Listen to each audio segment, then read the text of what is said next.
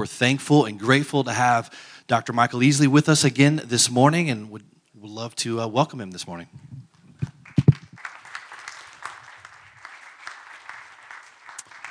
Thank you, Mo. It's uh, humbling to be here. I appreciate Darren's invitation uh, to, to open the Word and, and to be with you all. A couple weeks back, we took a look at Psalm 116, the first few verses. And for those of you who, who may not have been here, just a quick review. Um, we talked about what we love. We talked about the things we love.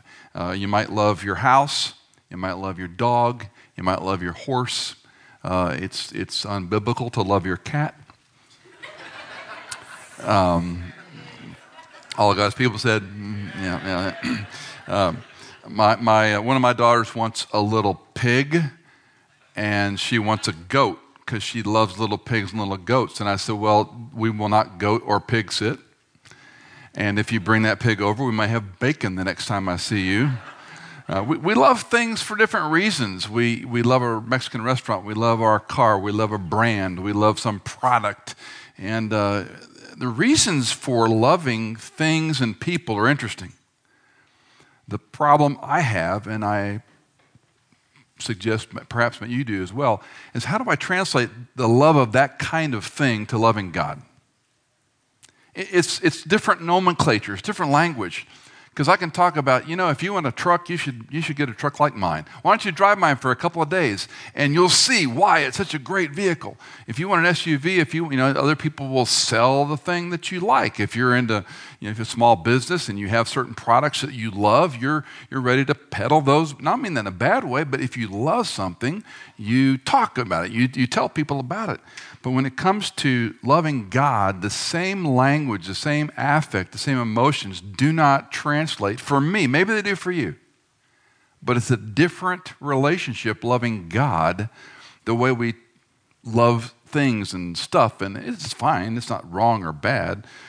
The psalm in chapter 116, the first seven verses, essentially says if you, the psalmist says, I love God because he hears my prayers and inclines his ear to me. Therefore, I will call on him all the days of my life. In summary, the psalmist is saying, I love God because he loves me, he hears my prayers, and because of that, I'll call on him forever. It's not God's character, but I would inject the thought even if he never did one more thing for you.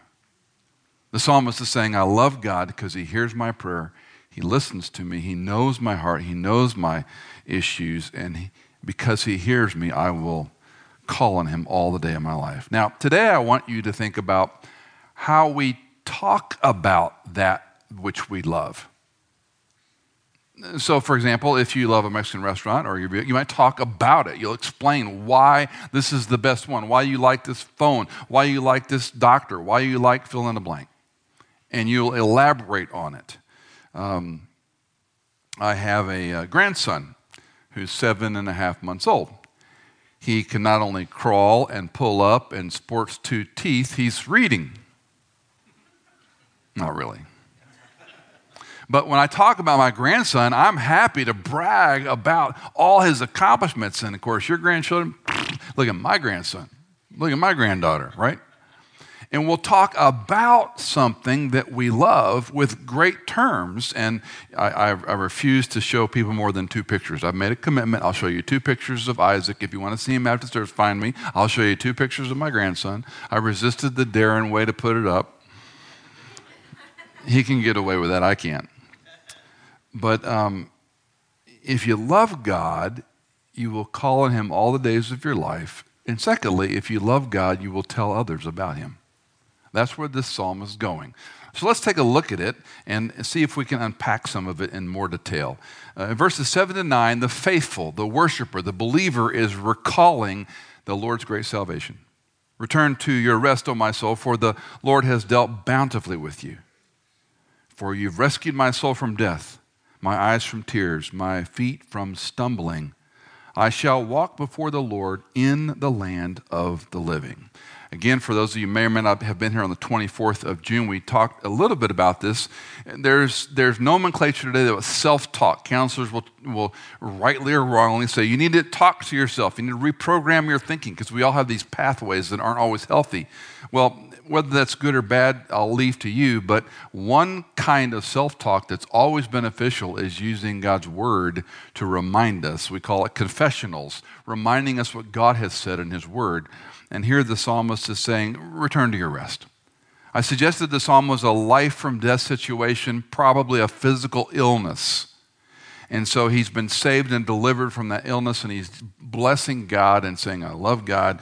I'll call in all my life, and I will remind myself.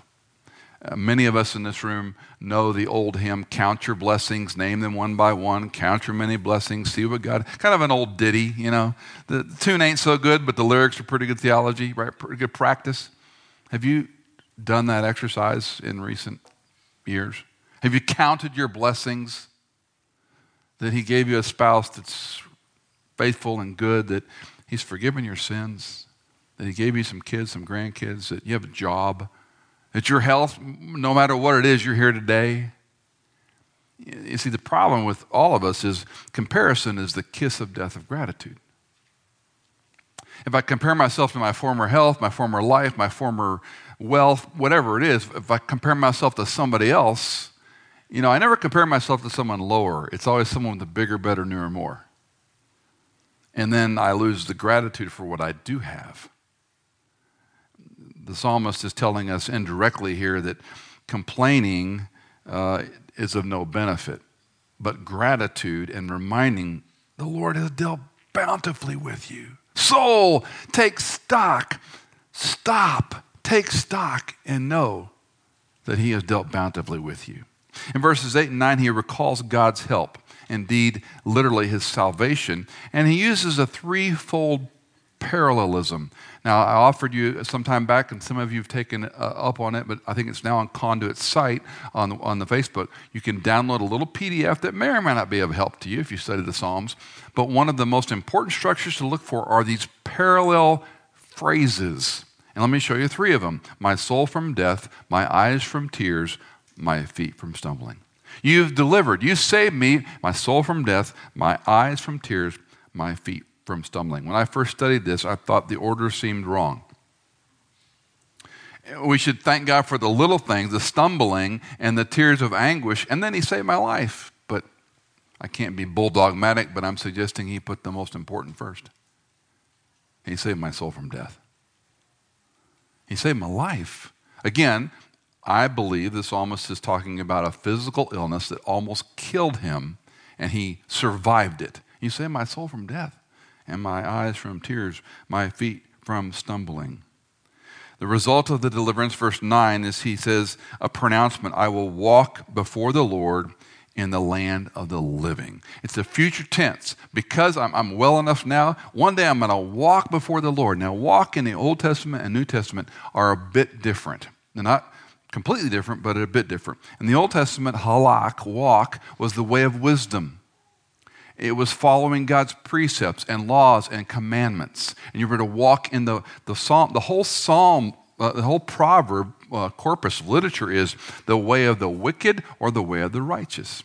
The way of the fool or the way of the simple. The simple is one who could learn, remember? So the whole idea was this is how you walk. By the New Testament, we have expansion walk worthy, walk holy, walk becoming, walk in fellowship, so forth and so on. So it's, it's a simple metaphor that we can miss. Put one foot in front of the other, following God. He's saying, I'm going to walk in the land of the living. I mean, he's on the cusp of death, but now he's going to walk in the land of the living and proclaim God's benefits. Allen Ross writes Only the Lord can turn troubled life into joy and fellowship with Him. Only the Lord can turn troubled life into joy and fellowship with Him. And unless you've been in some trouble that you can't get out of on your own, you don't understand this. You, you can't put on a happy face. You can't will yourself to be joyful. You can't force it and trump it up. It takes God's work. It takes His Word, His Spirit, and His people to help us to be able to have true joy. The world's joy is not the joy of Scripture. Joy transcends condition. Joy transcends pain and suffering. It's not just, I'm happy today. I like to be happy, don't we all? I'd much rather be happy than depressed and sad and introverted, introspective. I'd much rather be joyful and happy. That's not, that's not the economy of language, Scripture. Scripture is a relational joy with Christ. Go back to the psalmist. I love God because he hears my prayer. If he never did one more thing for him, would you still call on him all your life? And now the psalmist is moving in a direction to say, I'm going to talk about this. I'm going to walk in the land of the living, not the dying, and tell this story. So, first of all, the faithful recalls the Lord's great salvation. Secondly, the faithful, the believer, knows this may seem redundant only God is faithful. Only God is faithful. Look at verse 10. I believed when I said, I am greatly afflicted. All men are liars, I said in my alarm. Note again the parallel. I said in my alarm, all men are liars. The cadence, the way the psalmist writes are little structures, let's call them strophes. You think of a verse when you sing a song, or a stanza rather, and a verse when you read a Bible. Think of a strophe, a small section, especially in Proverbs, these little small sections. And most times our English translation is pretty easy to follow it. I'm greatly afflicted, all men are liars. They're probably tied together. The reason I was afflicted, because people are liars. Now, we don't like to admit this, but it's true. All of us lie. Uh, talk to any doctor, any attorney, any law enforcement official. Ask any of you who's a parent have your children lied to you? Uh, how often do they lie to you would be a better question, perhaps. Uh, people lie all the time. All men are liars. This isn't sort of castigating the population away, saying they're all a bunch of liars, I'm done with them. He's stating a fact. Compared to God, all people are liars, and they're always going to disappoint. The wisdom in Psalms remind us don't put your trust in princes. Don't put your trust in horses and chariots. Don't put your trust in things that are more substantial. Trust Yahweh, trust Elohim. All men are liars. Pastor Henry Francis Lyte, L Y T E, uh, died of what they called consumption, which they now think was probably congestive heart failure or something. They're not sure, but that was a pretty common diagnosis in the 1800s. In 1847, he wrote a hymn called Abide with Me. Listen to one part of one stanza. When other helpers fail and comforts flee, help of the helpless, oh, abide with me. Listen again. When other helpers fail and comforts flee, help, referring to God, help of the helpless, oh, abide with me. When you're in enough pain and turmoil, a divorce, a disease, a death in the family, a disappointment at work, being, fired, being passed over, uh, struggles with one or two or three or four of your children, fill in the blanks. When, when you're there, and it's not that people fail us in that they're uh, you know, disappointments and they don't come through, they can't do anything for you. They, they just can't. I mean, they can be with you. Presence is important. Empathy is important. All these kind of things. But at the end of the day, what has to happen? Oh, help of the helpless, abide with me. I've shared many, many times going into surgeries. Friends taught me this. I probably spend 10% of my time talking to people in chronic pain or who are going through chemo or facing multiple surgeries. I spend a lot of inordinate, and I think that's sort of God's story in my life. I can't I don't like it. I can't understand it all. But I tell them a lot of things. And one of the things I tell them is you got to be your own advocate. You have to just do the next thing. And you got to rely on Christ, not people. And part of this, it's hard because it's gotten more complicated. Right or wrong doesn't matter. How many people have failed you? I don't want you to dwell there. A lot of people have failed me. And you know what? I've failed a lot of people. And you've probably failed a lot of people. So we just acknowledge it. All men are liars. The faithful knows he's always faithful. He's always faithful. Not in the manner or time or form that we may want sometimes, but he's always faithful. Thirdly, the faithful knows that we have a response to the Lord we need to respond in kind to what God has done. Look at this verse 12 and 14. This is a major theme of the teaching of the psalm. What shall I render to the Lord for all his benefits toward me? I shall lift up the cup of salvation and call upon the name of the Lord. I shall pay my vows to the Lord, oh, in the presence of all his people. Now, depending on your English translation, you might have the word repay, render, or return. Repay, render, or return. Repay can be misleading because we can never repay God. Render is good, but let me show you why uh, the word return is a more wooden but literal expression. Look at verse 7, where we started this morning. Return to your rest, O my soul. And then verse 12, what shall I return to the Lord? It's the same word. So the Hebrew ear, the Hebrew reader, the Hebrew singer would have heard equivalent return, return two times. The psalmists don't repeat things to be redundant. There's a structure here. So what is he saying in, in verse 7? he's expressing a confessional. Go back and, and tell yourself what God's word says. And now he's saying, Now, what do I return to God for what he's done for me? Can't repay him. What do I return to him? Does it make sense? It's a little bit of a fine point, but it, return to your rest. Talk to yourself. Don't live there. Don't live with shame and guilt. Don't live with what if. Don't live harboring that you think you're not forgiven. Don't live with all the consequences. Return to your rest because of what he's done. Verse 12, what do I return to God? We tie this together with the rest of the verse. He will lift up the cup of salvation. Now, this goes back to Exodus 29 40. There were all kinds of offerings. You know this. There were sin offerings, guilt offerings, free will offerings, first fruit offerings, Passover offerings, all kinds of offerings that most of us are pretty far removed from because we know the sacrificial system was complete. But in Exodus 29 40, there's one ritual where uh, a a fourth of a hin of wine was poured into the offering. Now, a hin was about 1.5 gallons, give or take, of wine. So a fourth of that is poured on the fire on the, uh, as a libation. And just as a, a further sidebar on sacrifice, uh, again, those of you who have been deer hunters or game hunters, uh, even bird, squirrel, whatever, uh, field dressing an animal is a messy business. Cutting open an animal and gutting it and taking the hide off of it and processing it, it's a messy business. Remember in antiquity, no running water, and the priest wore white linen ephods. And they didn't have gloves like we do today. It's a messy business. On a mild day, you had a morning and evening sacrifice on the average day, but there were all kinds of offerings going on. And we also get this idea, if we think about sacrifice very long, it's a bloody business, which it is. But what we miss is what, what, what does it smell like when you throw lamb on a grill? If you're a carnivore like me, it smells fabulous. The best aroma in the world is barbecue or a brisket or some hens or something on the grill, right?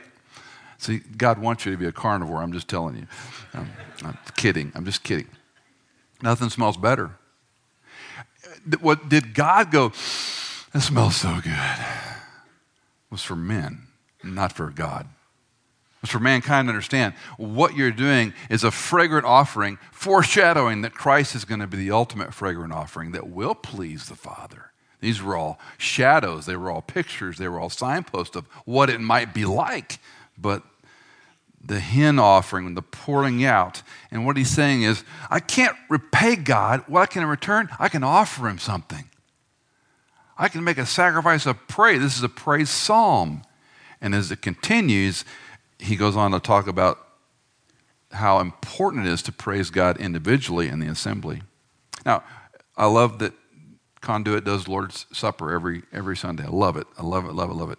And we, we, attended a church when I was in graduate school that did the same thing, and we, we so loved it. The problem, of course, is what? It can become r- routine.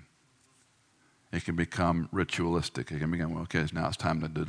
I, I, I, was tempted to take a picture of a family up here that had cloistered together, and they were, they were in some serious prayer before they took the elements. But I thought that would be sort of like not that I believe in sacrilegious, but be sacrilegious. You don't take a picture of that. But it was a beautiful picture of a family taking it seriously.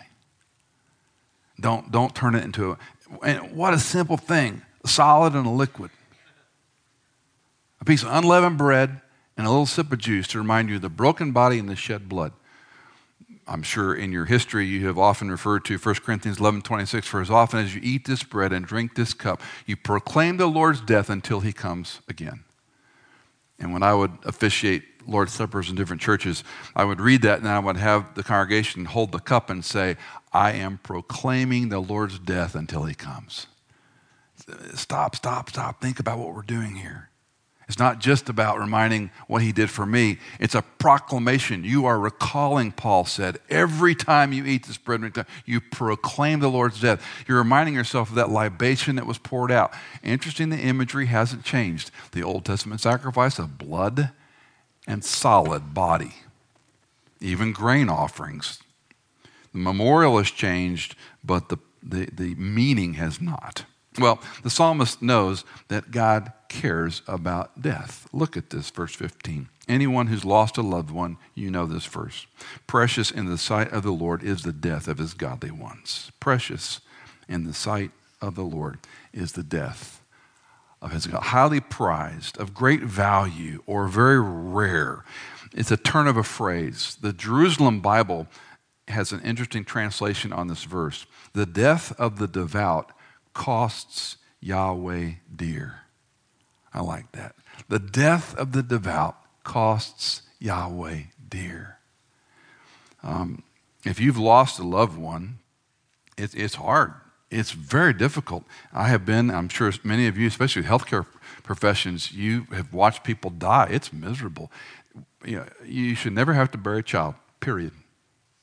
You're supposed to bury your grandparents and your parents. You're not supposed to bury your young. And the couples that I have seen go through this, uh, inestimable the pain it causes. So difficult. It's not right. So then we go to this place where is God the author of this, or does He allow it? That's how our brains go. He, he can't be the author of it, because then we're saying God mercilessly, capriciously let a person die.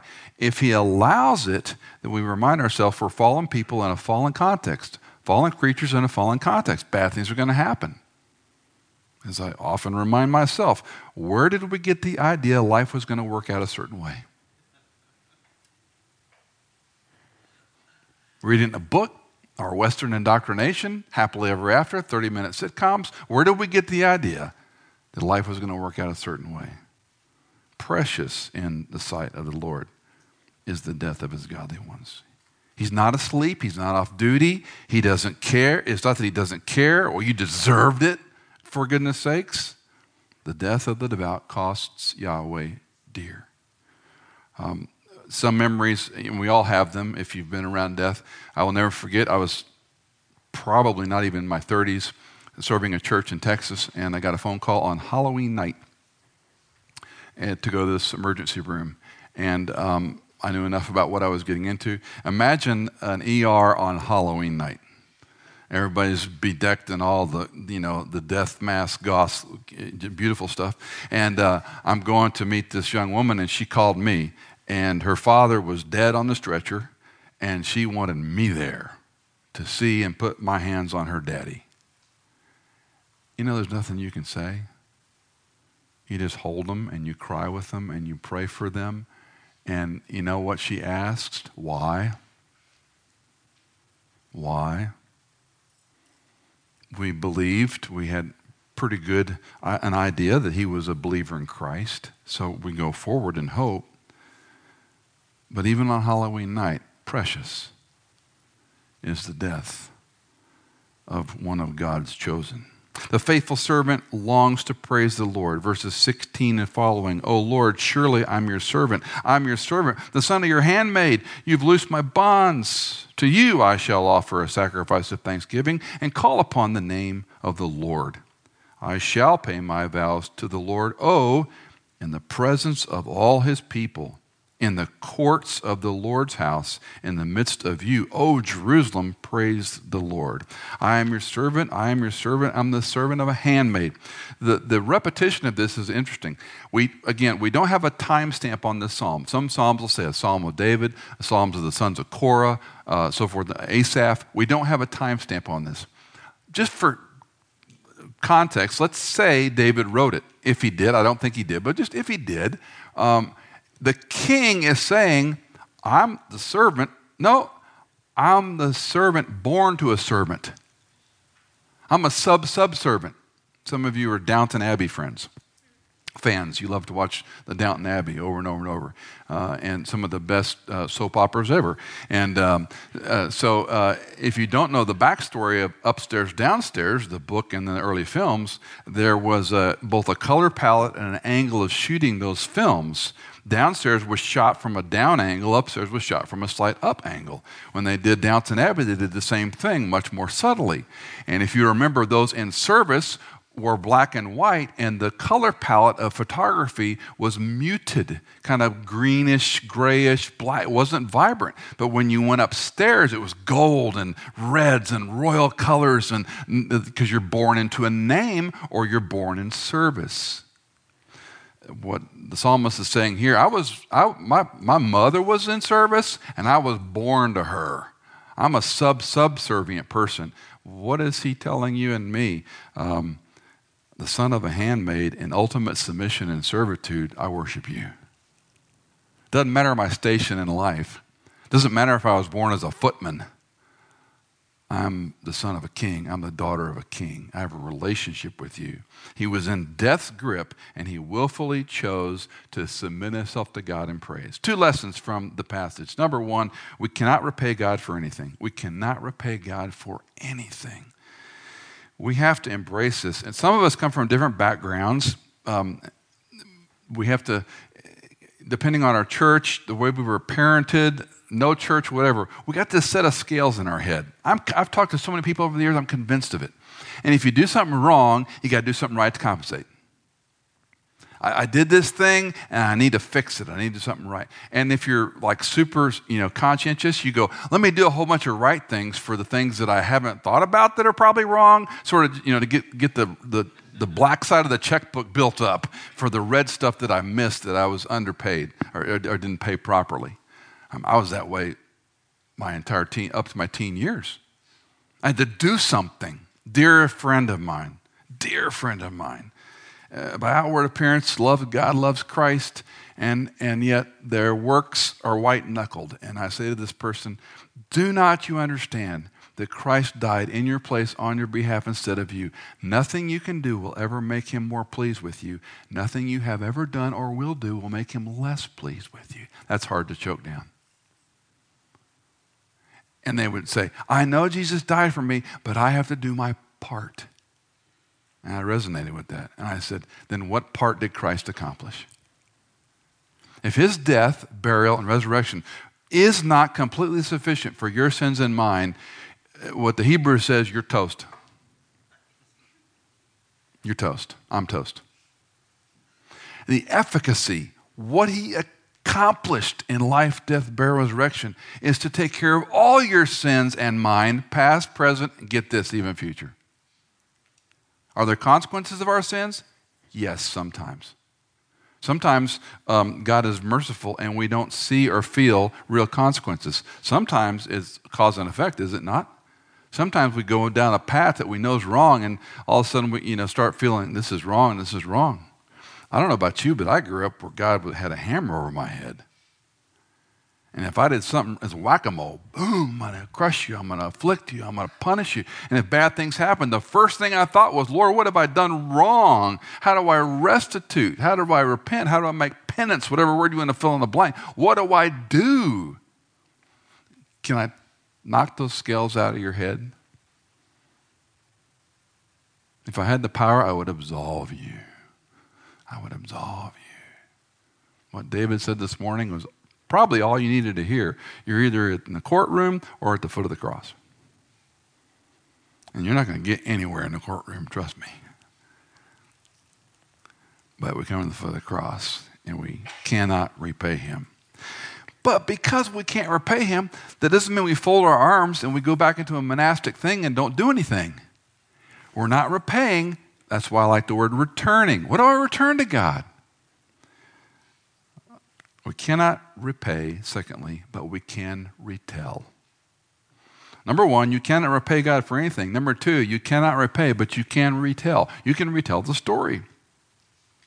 Uh, last November, Cindy and I moved into the College Grove area, and they've got a little security company they've hired because there's construction going on, and so you got trucks and workers, and it's always a commotion of, of contractors and people coming and going, people looking at homes and properties and whatnot. So it's pretty wise. Let's have some security on site just as a presence, right? So the security comes along and he drives this little car with little flashing lights on it. After the third or fourth day we got in our house, I thought, you know, it probably smart of me to introduce myself as a resident so he doesn't think I'm like, you know, some weirdo hanging around. So he pulls down our street one day and I go out there and go up to his window and I said, "Hi, my name's Michael. How you doing?" And not, not verbatim, but he said, Oh, I'm, I'm, I'm saved by the blood of Jesus, and I, I was a horrible sinner. And I mean, he saved me, and I have his grace every single day, and I lived a horrible life. And he, and he just went on for like five minutes. And I was waiting for the gospel choir to come up out of the concrete, and we're just having a hallelujah moment there. He was just so out with it with this big smile. And if I stop him today and talk to him, how you doing? Oh man, I love Jesus, loves me. He's forgiven me. He just goes off. And I walked away the first time after that, and my gut response was, you know, when was the last time I was I, that excited about talking about Christ to anybody? Please hear me. I do not like guilt or shame. It doesn't work. It doesn't help me. Please hear me. Don't feel guilt or shame. Just ask the question with me. Now, I'm not saying you do it in the way he did it, but there is something refreshing about it. And everybody who lives out there in College Grove who knows him has had the same experience. And if you meet him, you'll have the same experience. We cannot repay, but we can retell. It's not a duty. How does it become a delight?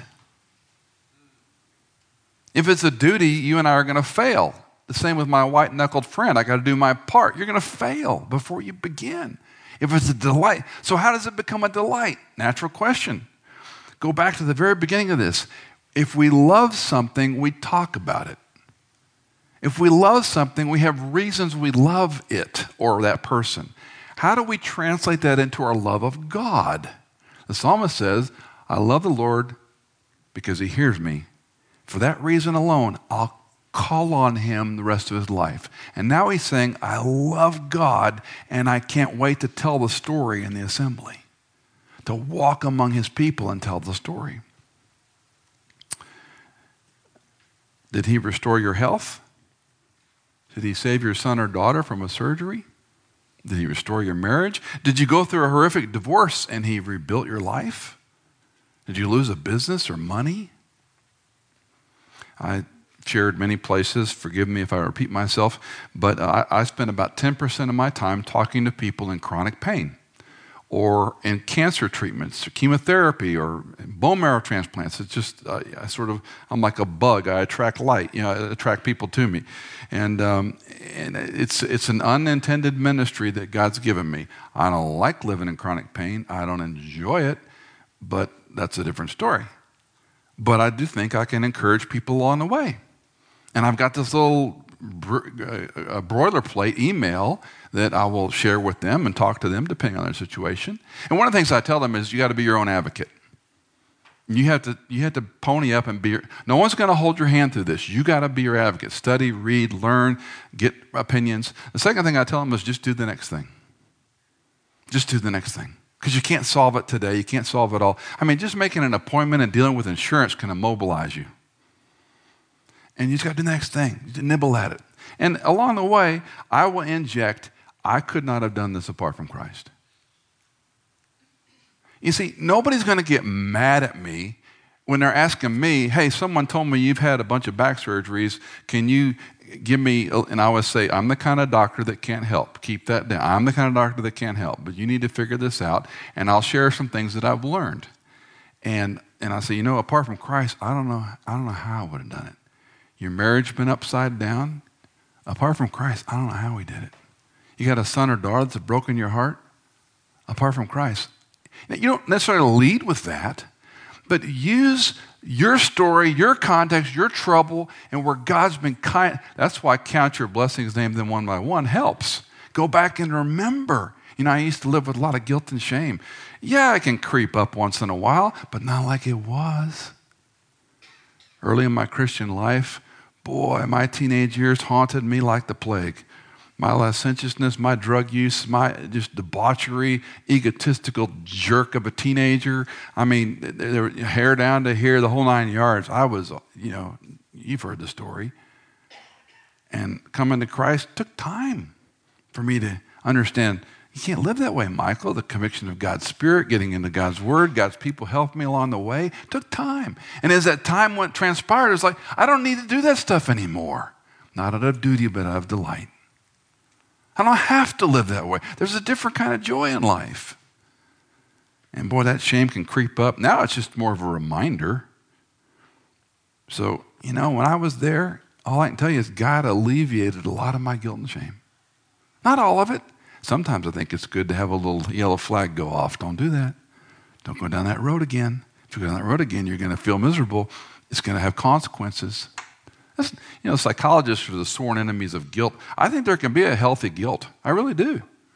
It's, it's cause and effect, logical consequences. You do that, you're going to probably have some trouble. Derek Kidner writes We may note finally this intensely personal faith and love the psalm is marked is not a competition with the public. The flame is not withdrawn to burn alone you, you don't take this, this wonderful thing that's happened as a personal thing and become a monastic uh, a nun or a man who lives cloistered away with this. He continues, placed in the midst to kindle with others the blaze all the longer and better. When, when someone's baptized and they tell their story, if you don't shed a tear or fight one back, something's wrong with you, right? When they tell their story, how they came to Christ, I don't know, it, it always, I don't care how many times I hear a story of a young person, an adult, I witnessed an 84 year old uh, man get baptized a few years ago, and he died about three weeks afterwards. And I'll never forget the joy on his face, his wife's face, his children and grandchildren's face when he, at 84 years of age, came to Christ. And I can still tear up thinking about some of those stories. You can't take your story away.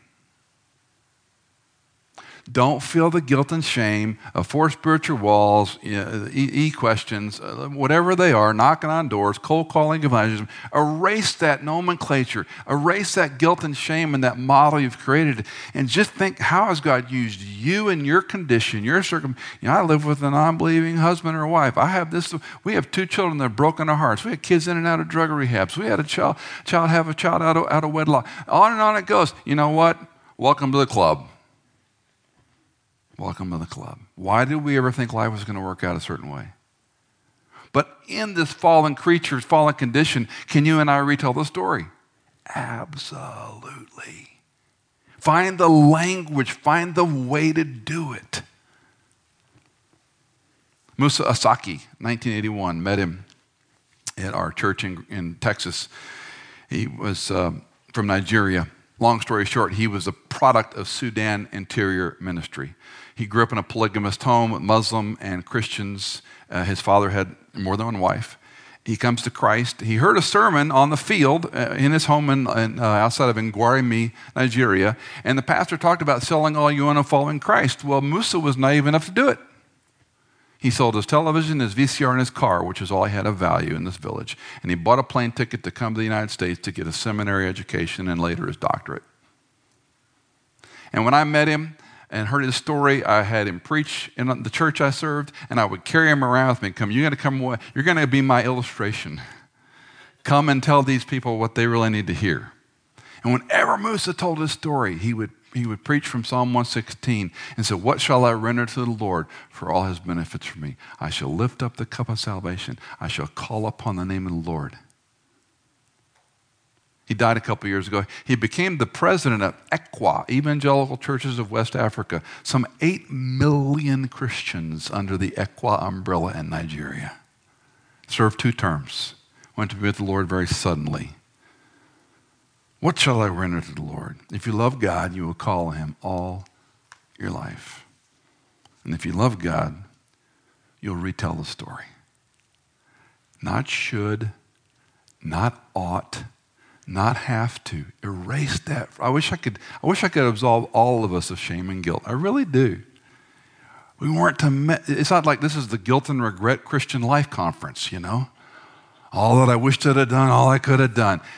He died for your sins. He sat down. The efficacy of what he did forgave you of all of your sins. And he loves you. Nothing you can ever do will make him love you less. Nothing you can ever do will make him love you more. Because he loves you in the person and work of Jesus Christ. In your place, on your behalf, instead of you. If you love him, you'll call on him all your life if you love him, you'll retell the story. Pretty simple, isn't it?